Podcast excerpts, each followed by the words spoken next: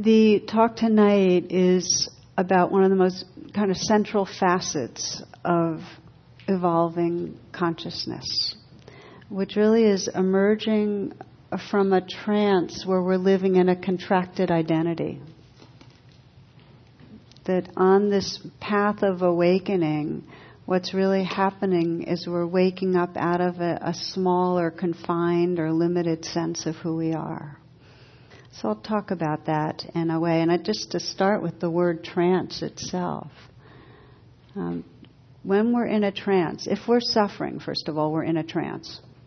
If you're suffering, you're in a trance. And what that means is your reality has in some way been contorted.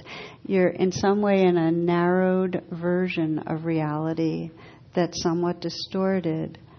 And there's a fixation going on. The mind is fixated in some fear based way and then it plays out in how you're thinking and feeling and behaving. That's trance.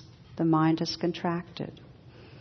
When we're in trance, we're fixated basically on something's going to go wrong, the sense that something is about to go wrong or already going wrong. Or it's the flip side of that, which is something's missing, like right now is not full or complete or okay. Those are the two versions that the Buddha described eloquently in terms of grasping and aversion. So, what happens is that because we're feeling something's wrong or missing, we're in control mode. In some way, when we're in a trance, we're trying to control ourselves, we're trying to control the people around us, we're trying to control situations. It's not just letting be, we're in a control mode. I remember uh, someone sent me this once. Carol Leifer wrote, Whenever I travel, I like to keep the seat next to me empty. I found a great way to do it. When someone walks down the aisle and says to you, Is someone sitting there? just say, No one except the Lord. Control. so, some of the signs of being in trance, and we'll go into this more fully, but some of the signs are that we get mentally lost in thought and obsessed with thoughts. Our emotions are in some way possessed by anger, our fear, our depression, and our behavior is compulsive. Our behavior is compulsive. When we're in trance, our awareness is identified with a sliver of reality, which means major dimensions of life are cut out, off. We're not in awareness. And often what's cut off is we're not aware of our body. We kind of disconnect from a feeling of inhabiting a body. Or else we're not aware of some difficult feelings like loneliness or shame or fear. We're kind of cut off from that. So, as parts of our experience, it might be that we're not aware that we're believing something really painful So these are signs. The most basic sense of being in a trance is that our identity is that we're a separate, deficient, and usually lonely self. That's the, the flag. A story, and if you were here over the last maybe year and a half ago, you might remember this that I, I love to reflect on and I love to bring bring into talks when I can a woman, a young girl actually named Senjo, and she's uh, has an older sister who, with her mother, in some tragedy died, and so she's living alone with her father. And then, she, as she grows up, she plays a lot with a young boy named Ocho. And over time, over the years of being playmates, they fall in love. And and her father kind of encouraged it. He used to laugh and say, you know, you'll make a good marriage someday when you grow up, jokingly. But they believed him and over time their love deepened.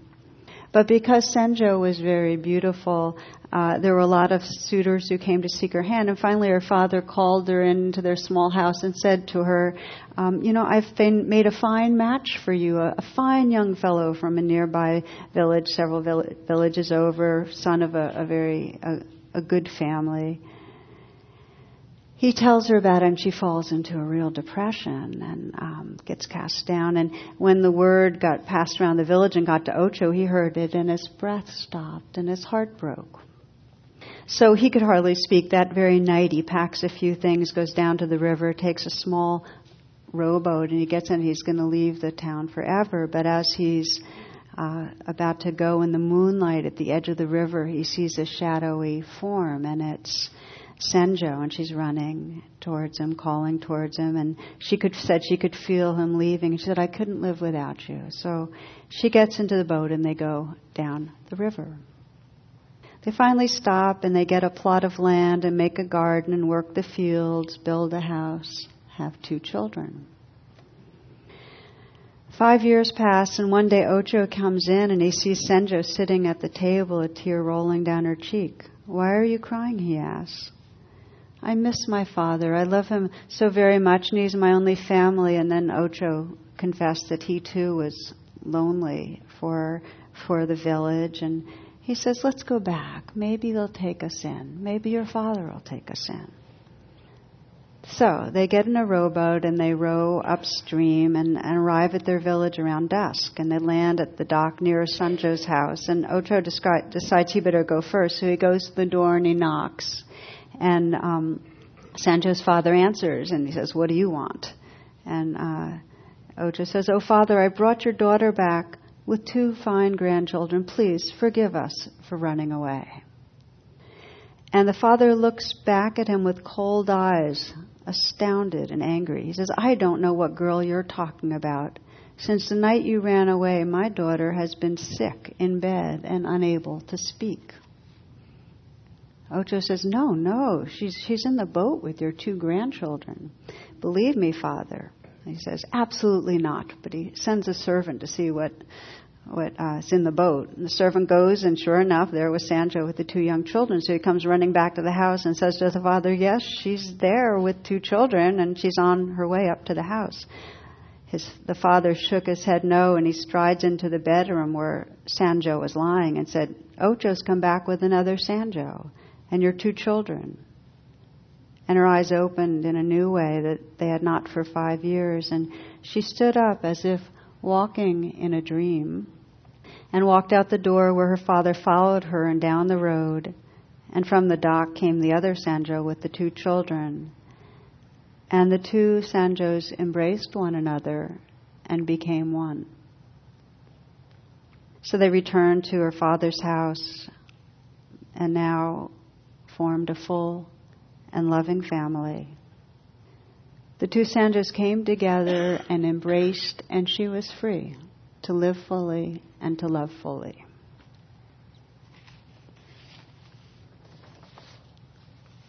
So, this is an old and traditional Zen story, and it's a story of many levels a story of a broken heart and of grave choices and levels of exile. And in a deep way, it's a story of the splitting in our own being when we're not able to handle what's there, the ways that we push away parts of our being, parts of our wholeness. This is trance. I mean, to me, it's a really um, perfect metaphor of how trance happens. That um, we are moving through our life, and uh, the circumstances of this world, whether it's our parents or others, the culture, are such that we can't stay whole. We have to push away parts of our being. We can't open to them. They're too intense, too passionate, too painful, whatever it is. So we get cut off. We get cut off from our body where the aliveness is. We cut off from our feelings. We don't, we're not aware of what we're believing sometimes. So who are we? You know, when we're when we're narrowed, the sense of the, the self, that who we are, becomes very, very confined. And when we lose contact with wholeness, when we lose contact with the fullness of who we are, then the pain of separation leads us to getting addicted. We try to grasp onto things to feel better, grasp onto food grasp on to drugs, grasp on to another person. We get addicted. The pain of separation and the fear that's there of a separate self leads to violence. Others become threatening, others become bad. You can see it individually. The more the sense of separateness, the more the addictiveness and the more the violence. And often the violence is directed inward. And we can see it in our culture And I bring this in today just because of the, the recent sorrow, the collective sense of sorrow in our culture that really has followed on the heels of this attack in Arizona and Gabrielle Giffords wounded six people dead. And we know it, we feel it collectively, that there's a dis-ease in the culture. And yes, there's a dis-ease in a single individual that leads to acting out in that way. And there's an atmosphere in the culture we know is toxic, where there's out of that sense of separateness, there's a bad other. And then the kind of discourse that's so violent. There's an atmosphere that we're living in. And then that, that invites the use of guns that are designed to kill multiple humans. There's an environment that is coming out of this trance of separation, and it's thick. So, the healing of the trance, the healing of the trance, how to awaken consciousness. How to awaken consciousness in a societal way. You know, on one level, it's, you know, don't make guns accessible. But on a deeper way, it has to do with communicating. That until we get to know each other and until those that consider themselves enemies have some mindful communication, until we can see each other as real humans, will be unreal others. And then there's the violation, the violence. But I'd like to talk about it on the individual level. How do we wake up from this trance of separation that each of us, unless we're free, unless we're liberated, we live in a lot. A sense of me and here and a world out there and having to present and protect and defend and all that we live in, the stories of a self that's not okay. The healing of the trance is in bringing a mindful attention to our life that's right here. We have pushed away parts of ourselves. The healing is in including what we've pushed away. Carl Jung says that our suffering comes from the unseen, unfelt parts of our psyche. And the healing comes as we begin, as, as Senjo did, to embrace what we have split off from. So, in a big way, this model of transformation is sometimes described as the perennial philosophy. And, and I find it a really useful model of development where really we're opening to increasing levels of wholeness. And each stage of development encompasses the prior stage. Um, and it integrates it, and so we open to more and more enlarged sense of identity. So this is the spectrum of development we're all on. You can see it in the lifespan of an individual that we start in the identities with the body, with the sensate body. Okay, and then there starts to be different types of feelings going on, and then we're a feeling being with a body that's part of us, and then we start having, you know, more full-blown emotions, and then we start having uh, thoughts, and then we're a thinking being that includes this bodily self and this feeling self, and then we start sensing consciousness itself, awareness. And then our identity enlarges, so we're resting in an awareness that includes this body and these feelings and these thoughts. What happens when we don't keep waking up to these larger levels of wholeness, we get arrested. We get arrested in a smaller identity when there's a lot of fear, a lot of craving, a lot of unmet needs rather than opening to the awareness that includes the feelings and the thoughts, we stay fixated. We stay smaller. So we explore tonight how do we wake up out of our fixations? When we've gotten afraid, when there's been unmet needs, and we get hooked, how do we bring mindful awareness in a way that wakes us up? And we know there's different ways that we get hooked. We know that uh, we get hooked on fears of failure. that there's this background sense I'm going to blow it, I'm going to fail. We get hooked on fears of rejection that people aren't going to like us or include us. We get hooked on fears of loss. Around the corner, something that'll be too much to handle. And then, rather than resting in awareness and saying, oh, this is fear occurring in awareness, our identity becomes, I'm the self that is defending is controlling, is protecting. That's our sense of who we are. Same thing happens with, with when we get angry. When we fear loss and then we get angry and blame others, we blame the person who's threatening us, we blame ourselves. In some way, we're caught in the sense of, I'm the angry, defended self. And it happens very early on. There's this one little story a boy announces proudly, well, I'm going to, to his father, I'm going to marry grandma.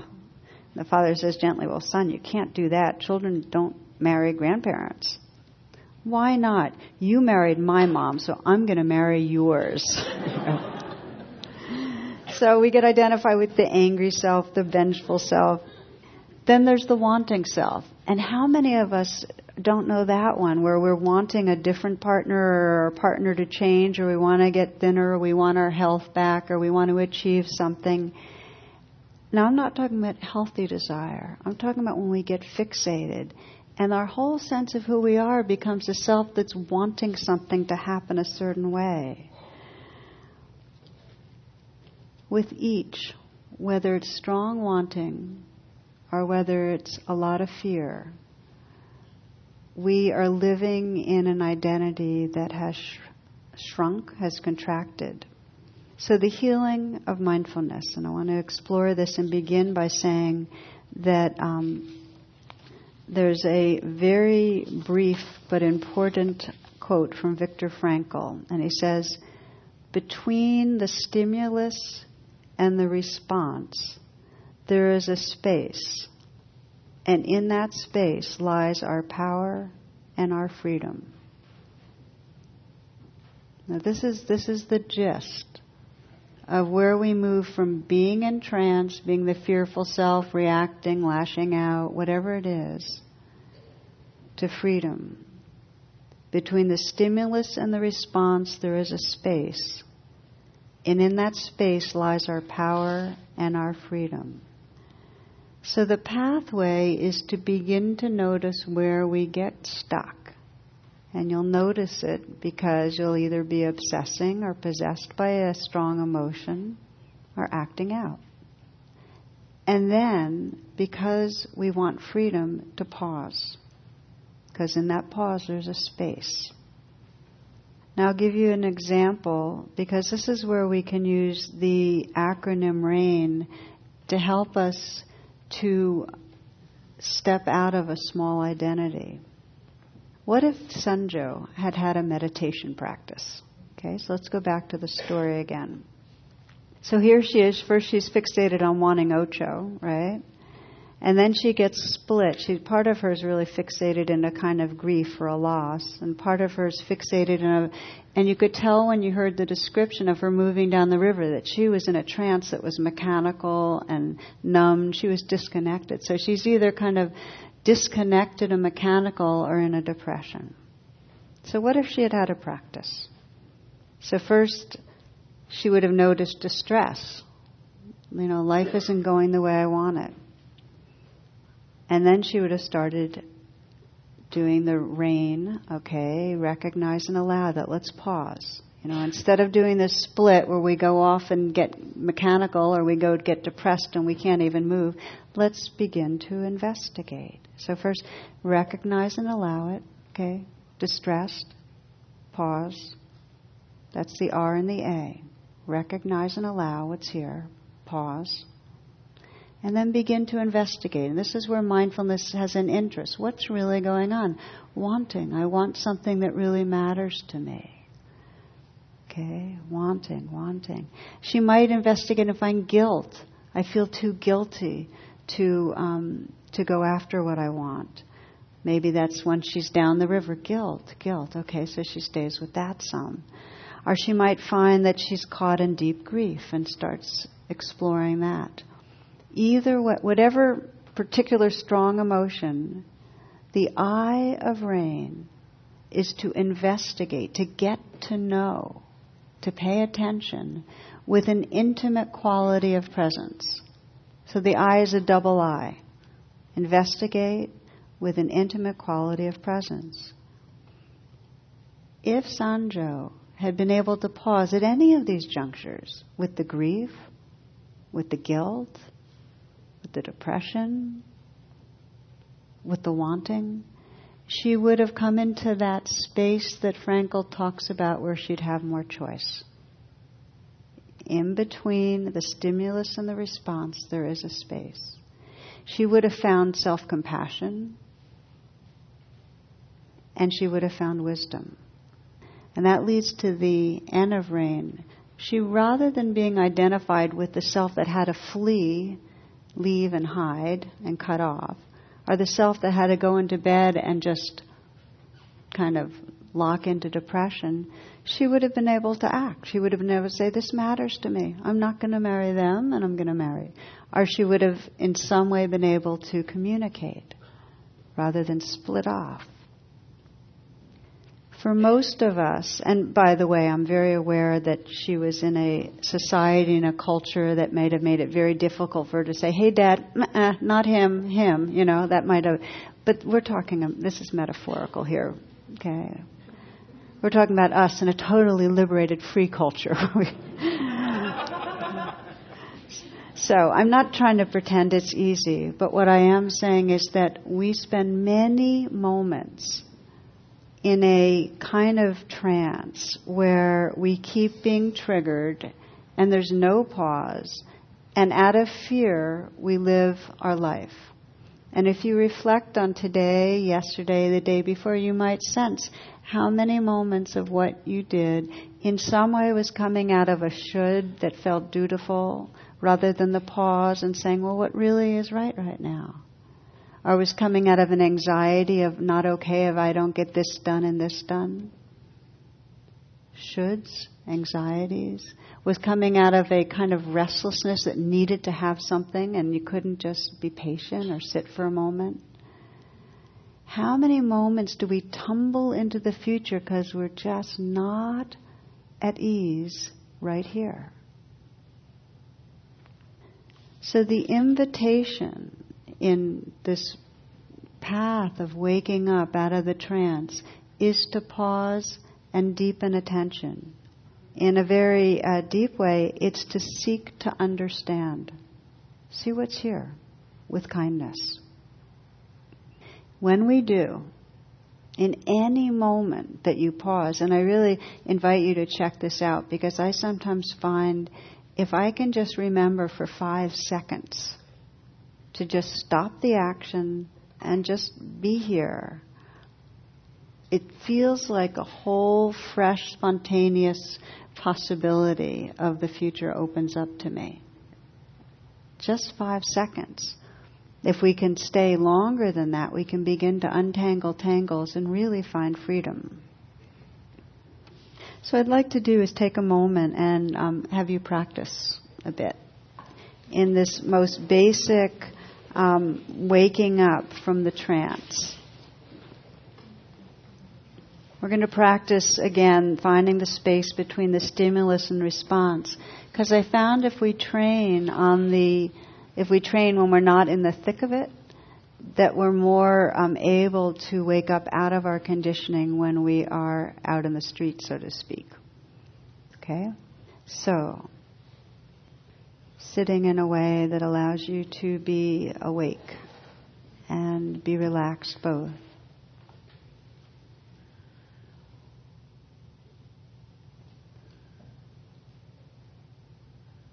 Just in this pause right now, sense yourself here.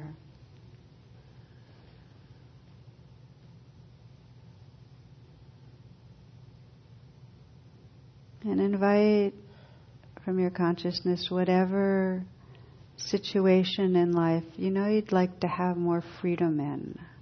You'd like to be more present, more spontaneous.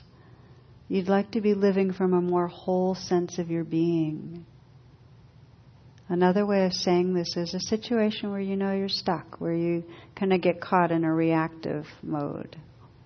It might be something in a relationship, or as soon as that person says something in a certain way, your body shifts, contracts, and you then say something in a certain way back.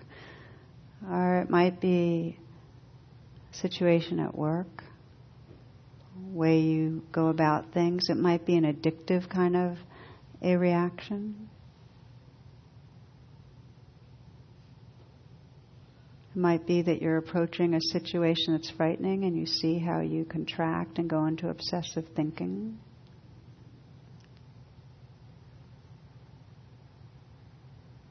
It might be where you go into blame.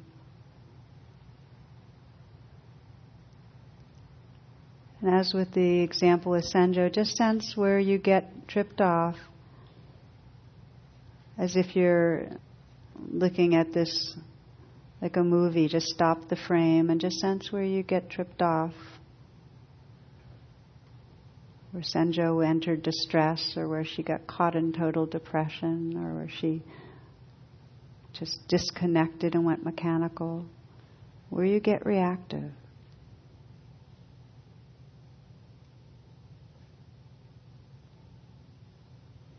the R and the A is just to recognize and allow that to be there right now. It's as if you're getting in touch with a part of your life where you go into trance and you're saying, okay, let this be right now.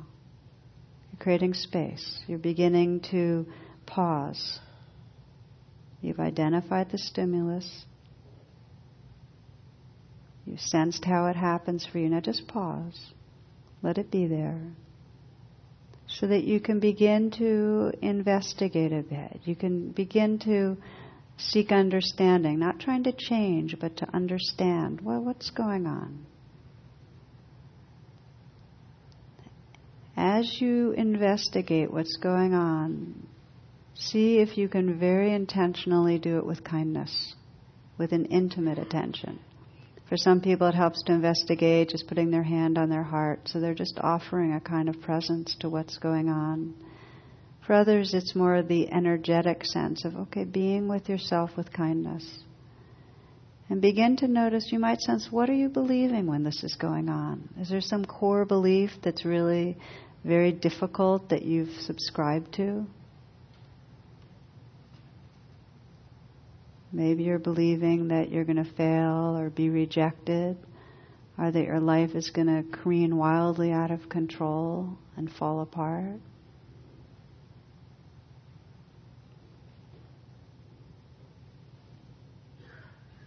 What are you believing?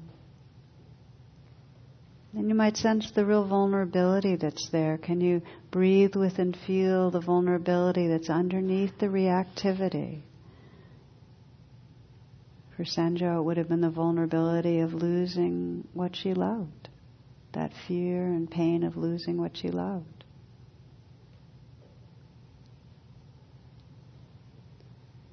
To wake up out of trance is to be bringing this mindful, kind attention to what's going on, just to notice it. What you're believing, what you're feeling. What's your body like when you're going into this reactive trance?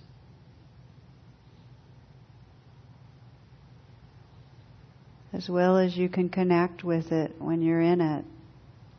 And again, it helps to breathe with what you're experiencing. Of course, if it feels at all traumatizing or too much, then shift your attention. No need to go there. But if you can, if you have that capacity to investigate, to feel it, you might sense the need that's in there. Often when we're reactive, there's a need to feel seen or understood, listened to, cared about. What's the need in you?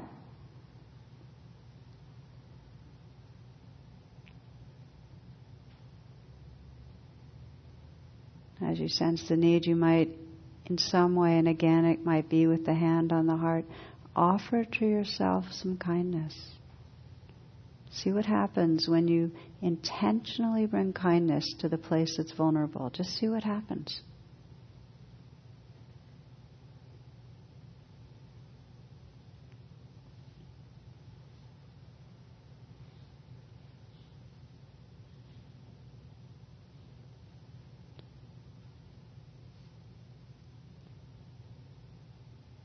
And as you pay attention in this way, with interest and care, just notice the sense of who you are. Notice yourself beginning to rest and attend in a larger space of being. That you're not so much the self in the story, you're not the defended self or the craving self or the blaming self or the wanting self. Rather, in this space, you have the freedom to rest in a larger sense of being. Not identified as the N of RAIN. Can you sense a little bit less identification? The other way to say the N of RAIN is natural awareness, that you're re inhabiting your natural awareness.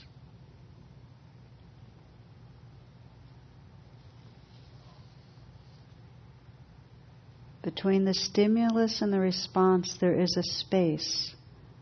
And in that space lies our power and our freedom. If you'd like to open your eyes, please feel free. So, tonight we're really talking about the evolution of consciousness. That when we get arrested and reactive, um, we're caught in a smaller sense of identity. And as we deepen our attention, and this really is where you're using mindfulness to, to free up that identification, we begin to inhabit a larger space of being. So now, thus far, we've been talking about how we do that within our own consciousness. What about when it's a relational situation? If just how do we begin to work it out in relationship?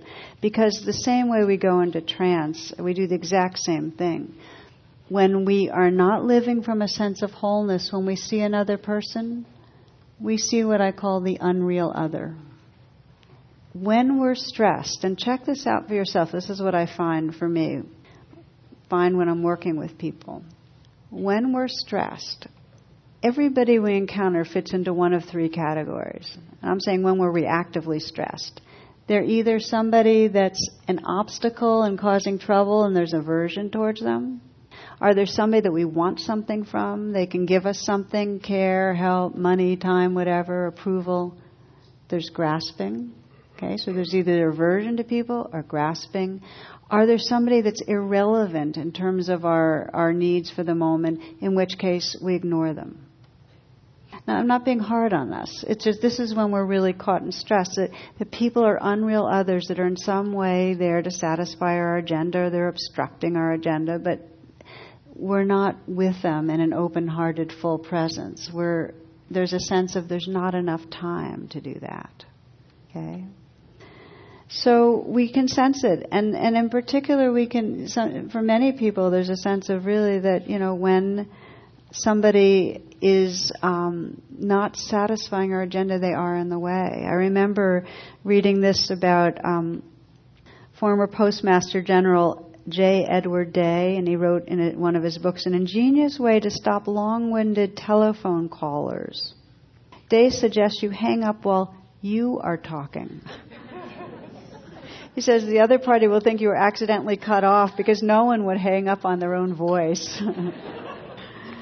so it's a little it's a little bit of a kind of a a playful one, but don't we all have strategies? I mean, every one of us has strategies to kind of control what's going on with other people. And when we're in our sliver of reality, we're not seeing the wholeness of who's there. Uh, one radio show uh, was on intimate relationships, and the guest was talking about what women are looking for.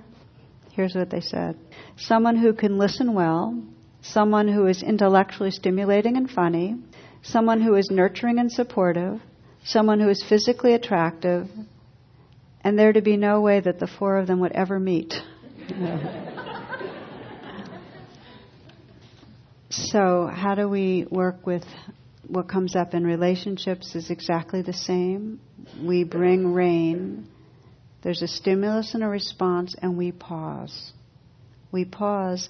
And I would say if there's anything that I have most learned in working with relationships, that for there to be waking up, an evolution of consciousness, that we need to seek to understand, not to change. That when we're trying to wake up in a relationship, it's about understanding what's going on inside us and what's going on inside the other person, not trying to change someone, because then we can't understand. So, for one friend um, asked me with her partner, How do I embrace the part of him that judges me? And she went on to say, You know, he's always judging me for being messy, for how I drive, for being disorganized, how I put the dishes into the dishwasher, everything. Little things, big things. And so what I said to her is don't try to embrace that at first. Seek to understand. Can you seek to understand? Without trying to change it. Just like interview him. Try to understand. So she went ahead and interviewed him. And he talked about what it was like to grow up in a family of five kids, a chaotic home life. His father drank a lot. His mother was bouncing off the walls. There was no quiet corner. It was chaos.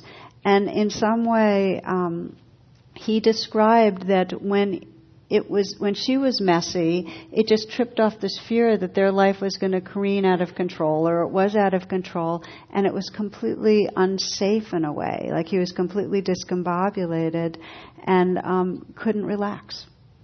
Her being messy, he couldn't relax.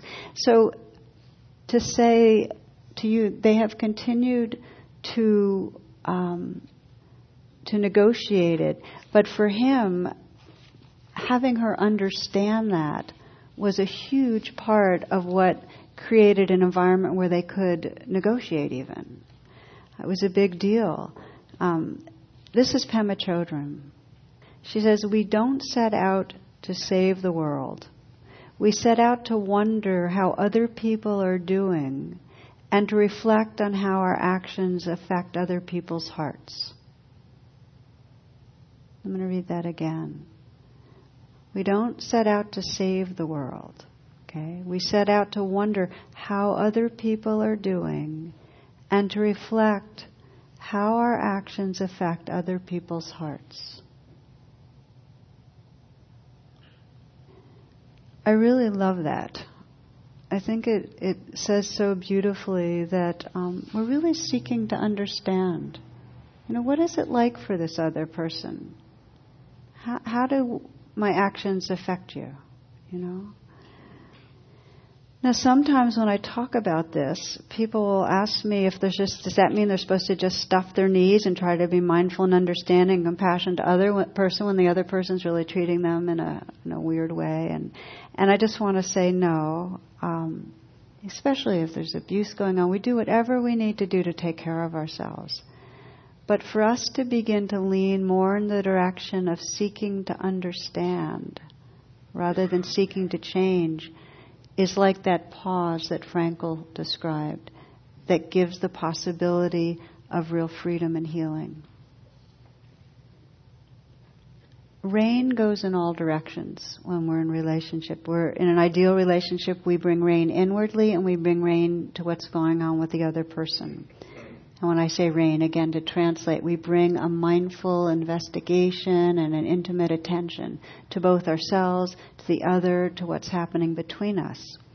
And there are times the other person is not capable of bringing that attention to what's going on.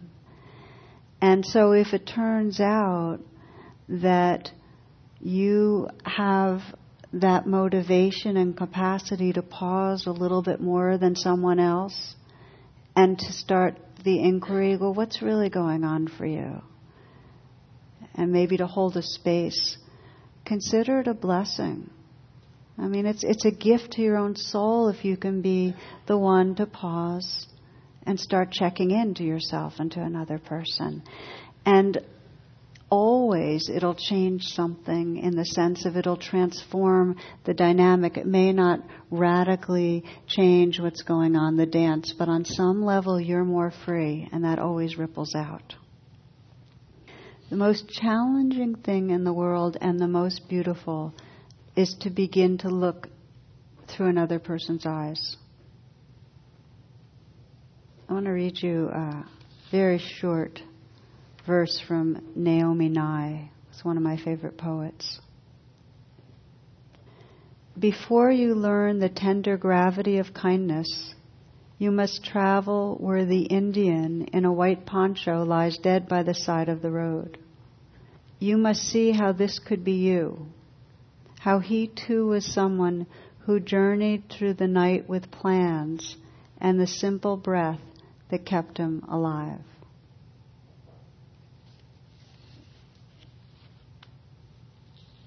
So again, when we sense this evolution in consciousness, we're sensing this capacity, this growing capacity that each of us has to step out of our conditioned reactivity, to pause, and to bring mindfulness to what's happening. Because in the moment, in any moment of mindfulness, in the moment of seeing what's going on, the identification is loosened and you become that awareness that's noticing. You're not as hitched to the fear or the grasping, you're resting more in a larger sense of being. Any moment of mindfulness. Now, the expression of that mindfulness, of, of that enlarged sense of identity, is a growing experience of love.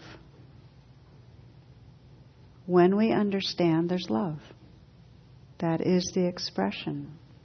We're moving from this cramped world of self preoccupation and reactivity to this more expansive sense of we. It's from this kind of fixation of me and what I need and what's wrong with me and what's wrong with you for treating, to this space that is holding the whole picture, to more wholeness.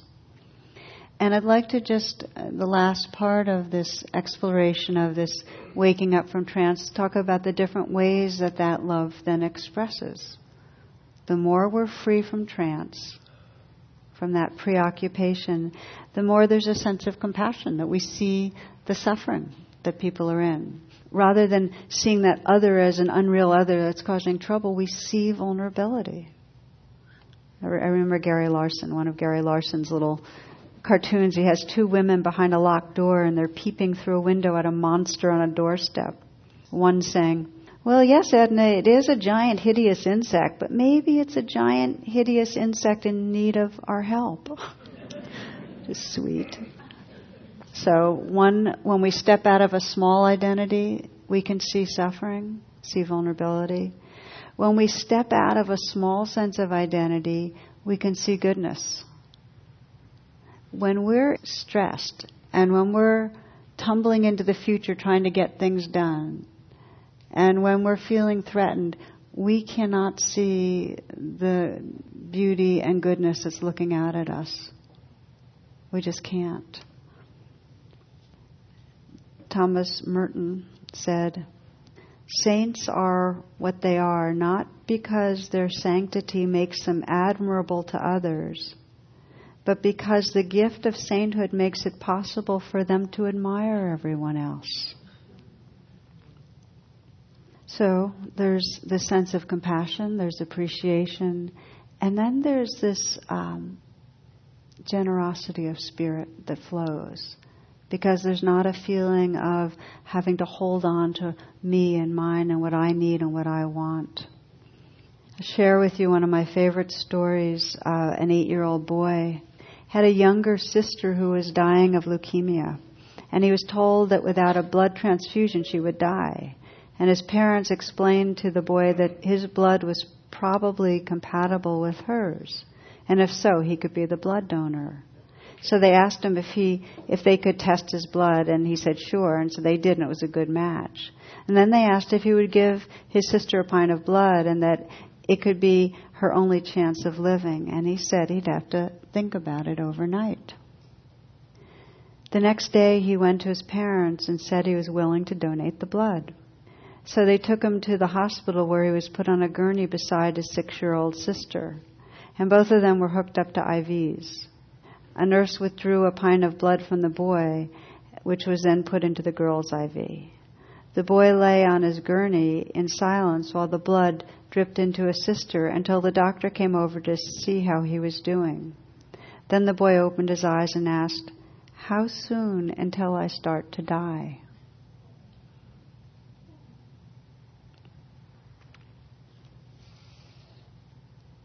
So I share this with you not because, you know, every child or every anybody can uh, make the decision to give their lives up, but more because it is our capacity, it is our human potential to care and to give in a deeply selfless way. And it comes when our, identi- our sense of identity opens up. So we practice, and we practice in this very um, simple way, and we start right where we are. We don't have to start with some great idealistic project. What is it tonight or tomorrow for you? You know, where is it tonight or tomorrow that you know you in some way get small or tight? What if you just chose? And you know, it's not, I find it never helps to go home with this this huge aspiration that everywhere I get stuck or tight, I'm going to pause and find the space between. You know, this this doesn't work. We're, we're just just won't work.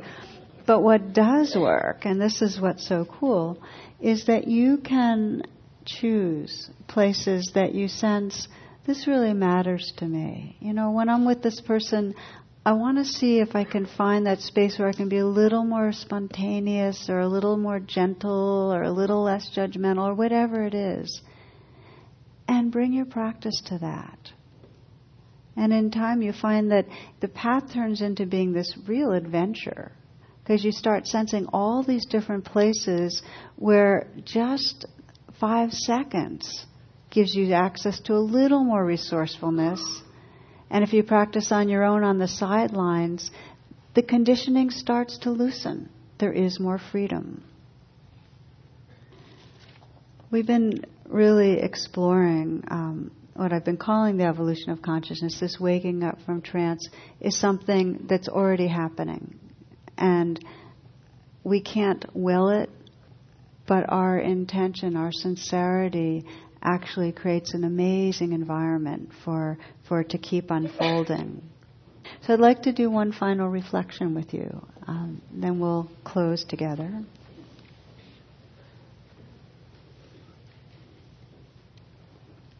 One of the ways of waking up is not just to pay attention to where we get stuck, but to pay attention to the moments where there is freedom there are many moments for all of us, we don't really savor them or rest in them, where we're not so caught in a small identity. There are moments when we see beauty, and in that moment of wonder, that sense of tightness, of collecting around a central self, is softened and opened. There are moments when we're seeing somebody we love, the gleam in their eye or their beauty, and and there's not such a solid sense of self right there. There's an opening. Our moments that we listen to music, our moments that we're carried into humor, or whatever it is, playfulness, that there's that freedom. So to reflect and get to familiar with what's it like when I'm not wanting things to be different? What's it like when I'm not afraid of what's around the corner? for this last reflection, you might sense a relationship in your life where there's love that's that's very easy for you to connect with. And it might be a relationship with a, a friend or a parent or a child, with a teacher, with a healer. Could be a relationship with one of your pets. Could be a relationship with someone who's no longer alive. But the love that's here. Take a moment to bring that being to mind and, and invite that being right into the room. So you just really feel like you could look into the eyes of that being, whether it's a human or a dog or whoever, and sense how that being loves you how that being expresses love. What is that person or animal? How does that being express love? What's the look in the eye? What is it you appreciate about this being?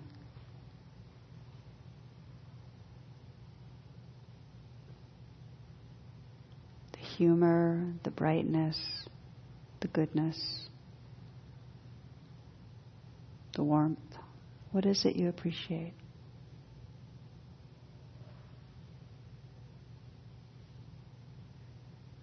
Feel that being appreciating you. So you can sense that shared space of heart that's beyond you and me. It's just that sense of we. It's a field.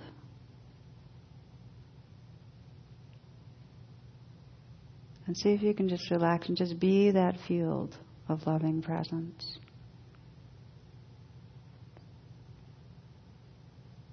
And sense who you are when you're resting in that.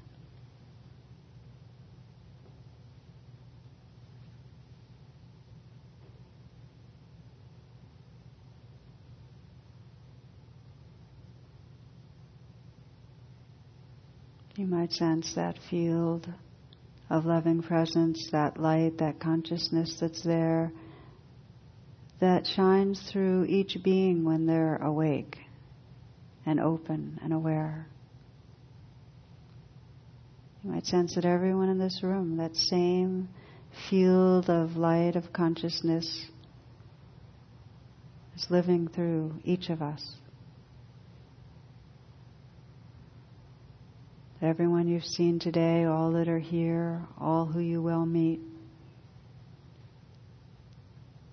It's possible to feel the uniqueness and this one spirit shining through. The same spirit that is awake and living and listening right now in you and caring. These are the words of Hafiz. I have learned so much from God that I can no longer call myself a Christian, a Hindu, a Muslim, a Buddhist, a Jew. The truth has shared so much of itself with me that I can no longer call myself a man, a woman, an angel, or even a pure soul. Love has befriended Hafiz so completely it has turned to ash and freed me of every concept and image my mind has ever known.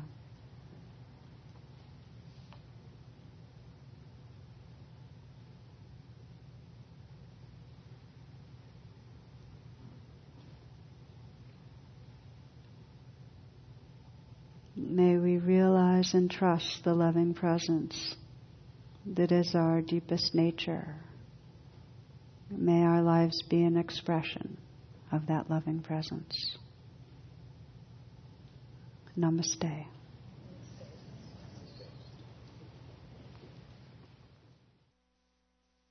The talk you just listened to has been freely offered. If you'd like to make a donation, learn more about my schedule, or about programs offered by the Insight Meditation Community of Washington, please visit either my website, which is tarabrach.com, our IMCW site, which is imcw.org. Thank you very much.